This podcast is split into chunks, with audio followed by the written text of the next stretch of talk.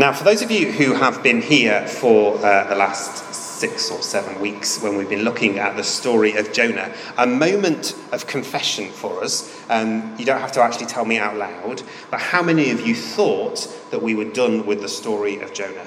So, so far, we've thought about the story. We know, and those of you who haven't been here, we know the story of Jonah, don't we? Because God tells Jonah to go to Nineveh, and Jonah decides not to go to Nineveh, and he gets on a boat, and then there's a storm, and then he's thrown in the sea, and then there's the whole big fish thing, uh, and then he arrives in Nineveh, uh, and then he shares with the people of Nineveh the good news of God, and then they repent and believe. That's what we thought about last week.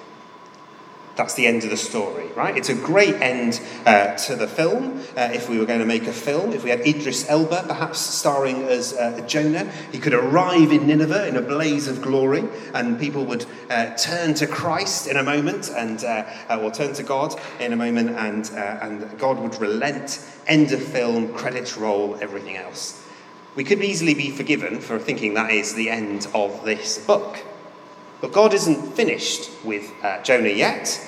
He has at least two more important lessons to teach him. And so, in turn, there's two more things for us to learn from this glorious uh, book that we've been looking at. Uh, and the, this week's lesson is actually just the first four verses of chapter four. Now, remember where we thought we were just ending, where we finished up last week. Jonah has seen thousands of people converted to God, and God has forgiven them. They've been reconciled to God. Jonah's preaching, quite literally, has converted a whole city to God, to his ways. I mean, I'd be pretty pleased uh, with that. At this morning's service, we talked about bearing fruit, uh, and uh, in those sorts of terms, this is good fruit Jonah has borne. It is a good thing. So how does Jonah respond? Jonah chapter four, verses one to four. But to Jonah, this seemed very wrong, and he became angry. He prayed to the Lord, "Isn't this what I said, Lord, when I was still at home? That is, that is what I tried to forestall by fleeing to Tarshish. I knew that you were a gracious and compassionate God, slow to anger and abounding in love, a God who relents from sending calamity. Now, Lord, take away my life.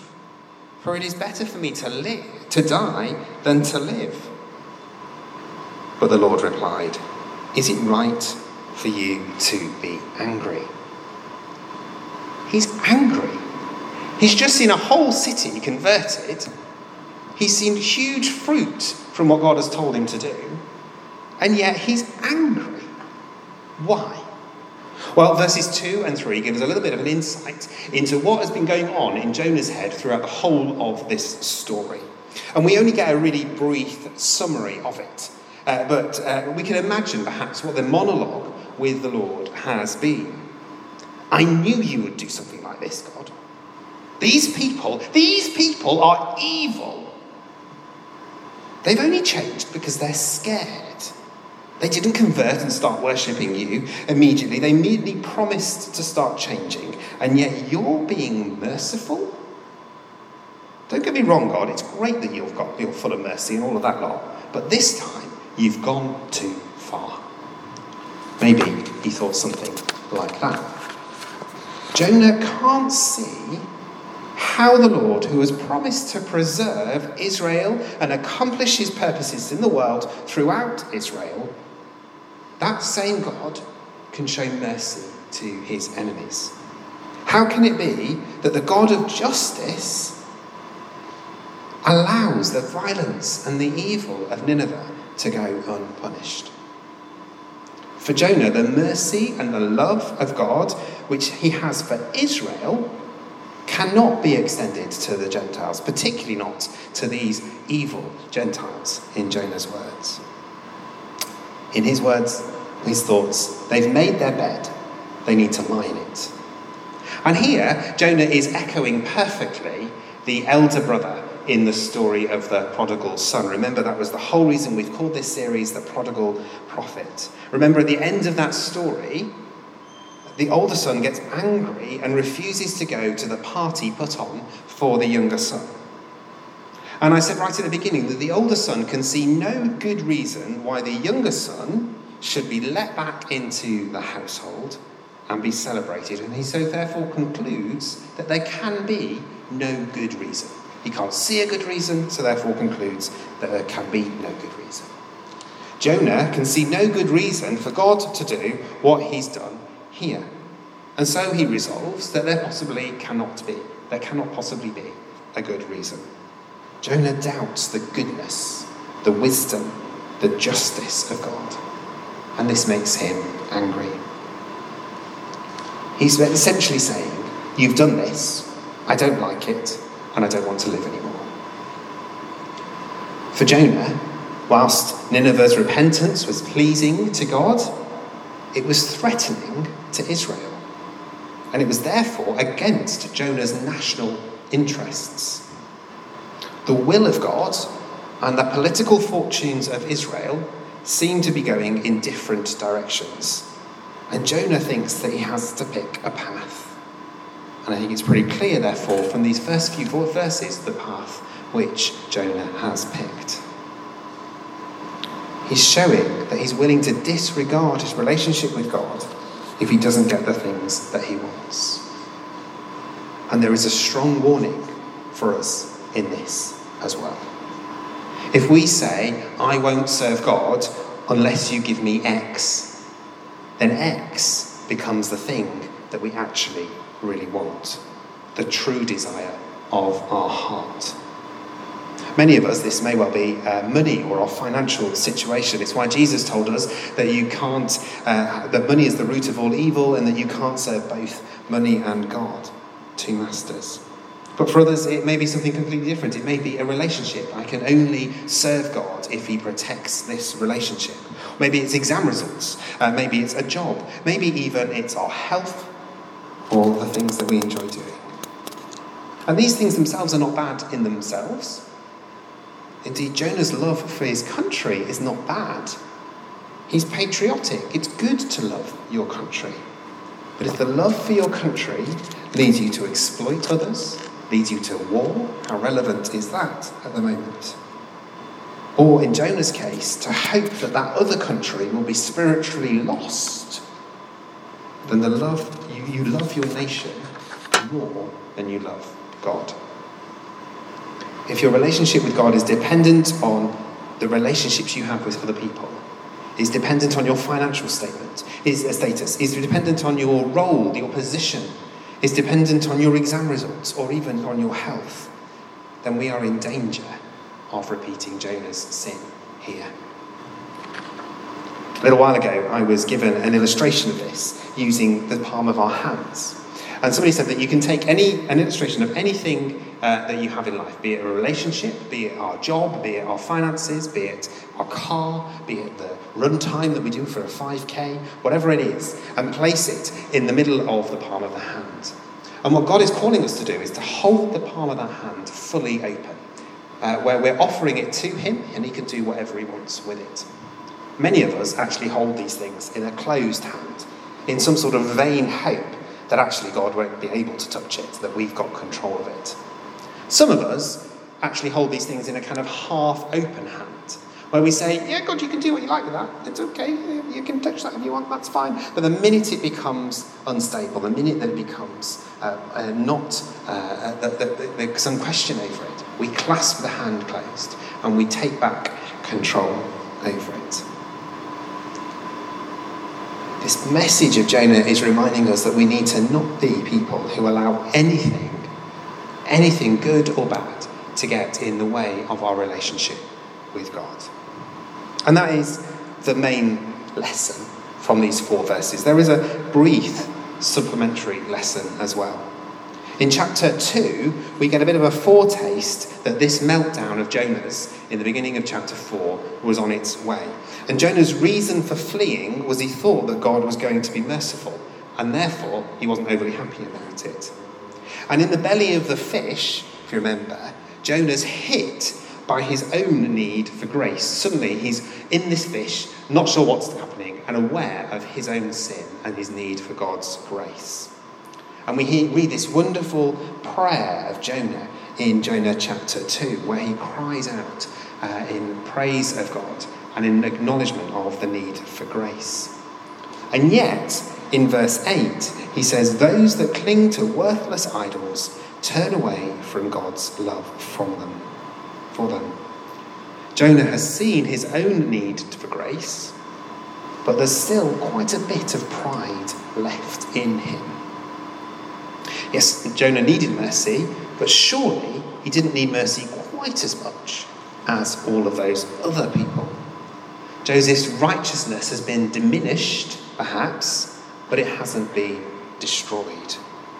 He says in this prayer, in effect, uh, of the beginning so, so salvation comes only from the Lord. But at the very end, he's basically saying, but thank the Lord, I'm not as awful as those people um, over there. And that's why he's still susceptible to this spiritual crash that we see in Jonah chapter four. For Jonah, as for us, understanding God's grace and being changed by it will always be a longer journey than perhaps we expect. It will be a journey of successive stages. At our nine o'clock service this morning, Colin, one of our retired priests, said that many of us uh, spend time checking our body regularly for lumps and bumps that shouldn't be there, uh, because it may well be a sign of something more seriously. We also need to check our spiritual lives for lumps and bumps, which left unattended will grow like a cancer. There are many areas of my own life for which I need to make sure I am keeping in line with God. Perhaps because it's this week and most relevant for me have been my finances. In the long term, uh, in my long-term past, over sort of ten or fifteen years ago, money was a real concern in our lives, uh, and I spent a lot of time worrying uh, about it, and putting it first would certainly have been something that was true of me. I was put it before God in what I was doing. But the Lord gave me a couple of my own, couple of my own sort of large fish moments, which I don't need to go into today particularly, but he was gracious with me in that. And now, generally speaking, uh, I'm pretty good uh, with money. I'm pretty good at knowing that the Lord provides all that I need and not worrying too much about it. That is perhaps perfect timing for this evening, until about two days ago.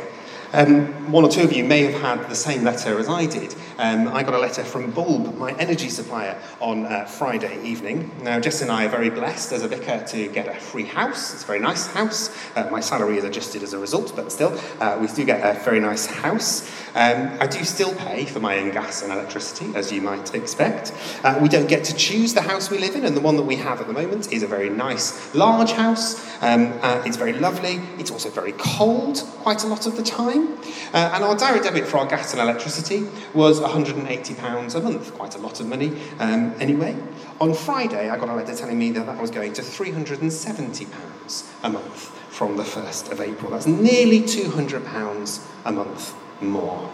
Jess and I have just had a baby, many of you uh, know that. Uh, she doesn't do any paid work at the moment, although I'd argue that the work she does do with the children is far harder than anything I have to do. Uh, but put simply, that is going to be a struggle for us. So what was my first response? I'd love to say my first response was to turn to prayer and fasting and seeking the Lord over what he would have me do next. No, my first response was to panic. Uh, my second response uh, was to look at all of my outgoings and go, right, what can we cut, what can we cut, what can we cut? And try to adjust them, try to control the situation. The situation in the palm of my hand, which was probably more like that than like that. I clasped shut again. Uh, on Friday evening, that letter came. I read it on Friday evening when we got back from being away. I didn't sleep very well. And uh, over into Friday evening, I was spending time doing all of this online uh, and until about one o'clock on Saturday morning. Included in our uh, outgoings is, of course, our giving here to St Jude's. Uh, and giving is part of our discipleship, something that the Lord calls all of us to do. I believe the Lord calls us to sacrificially give. It should hurt. But I also hold to the fact that Scripture tells us that each of us should give what we've decided to in our hearts to give, and do it joyfully, not under compulsion, for the Lord loves a joyful giver. You can tell I read that Scripture relatively recently. It's not written down. Every year, Jess and I in the autumn sit down and ask the Lord, how much do you want us to give to the work of St Jude's over the next twelve months? We pray, we discern a figure, we write it down, we pay it. We've done that for many years. We will do that for many years. I'm ashamed to say that in my panic on Friday night, Saturday morning, I wrote to my bank and asked them to reduce my giving because I couldn't see how we could possibly afford to do that anymore. That's despite the fact that I'm convinced that God told me to give a certain amount this autumn. Jonah was told to go to Nineveh. He decided to go somewhere else because he didn't think he could trust God. Well, I didn't get on the boat. I didn't even get eaten by a fish, fortunately, but I didn't sleep particularly well after making that decision. And as I prayed on Saturday, it was clear to me that this isn't what God wants me to do. Now, let me be really clear. There are seasons of life when the Lord may call us to reduce our giving, uh, and there are certainly seasons in life when he calls us to increase our giving, but I don't believe that this is one of those occasions. This was me taking control of a situation and doing something that I shouldn't do. It's right that we're prudent and good, we're stewards with the resources God given, has given us, but there are other things that we have been able to cut, so please don't worry about us too much. Why do I tell you this? Because my response should have been to pray. It should potentially have been to spend time fasting and asking the Lord what he wanted me to do, ideally with Jess, and do whatever it was he told me to. And now I've done that, I've rewritten to the bank, and I've changed the standing order back again before they had a chance to do anything. Like Jonah, I have, as I say, ten, fifteen years ago, sat in the belly of the fish, metaphorically speaking, and God has done remarkable things with our finances. But yet, if I'm not careful, I can still be susceptible to this. Joyce Meyer says, and I've often quoted, "I'm not where I want to be, but I praise God that I'm not where I was." We need to put God first in all areas of our lives. And be cautious of self-righteous pride, thinking, well, I've dealt with that, I don't need to worry about it anymore. Because truthfully, as long as something, anything, whatever it is, is more important to us in our hearts than God, then we are susceptible and fragile, just as Jonah is. If it's not national pride, as it was for Jonah, if it's not money, as it was on this occasion for me, it might be, as I say, our relationships, our role or our positions, our health. Everything we have comes from God, and nothing, literally nothing, is more than important than him. I wonder if you will stand with me. Bryn's going to come back and pray for us.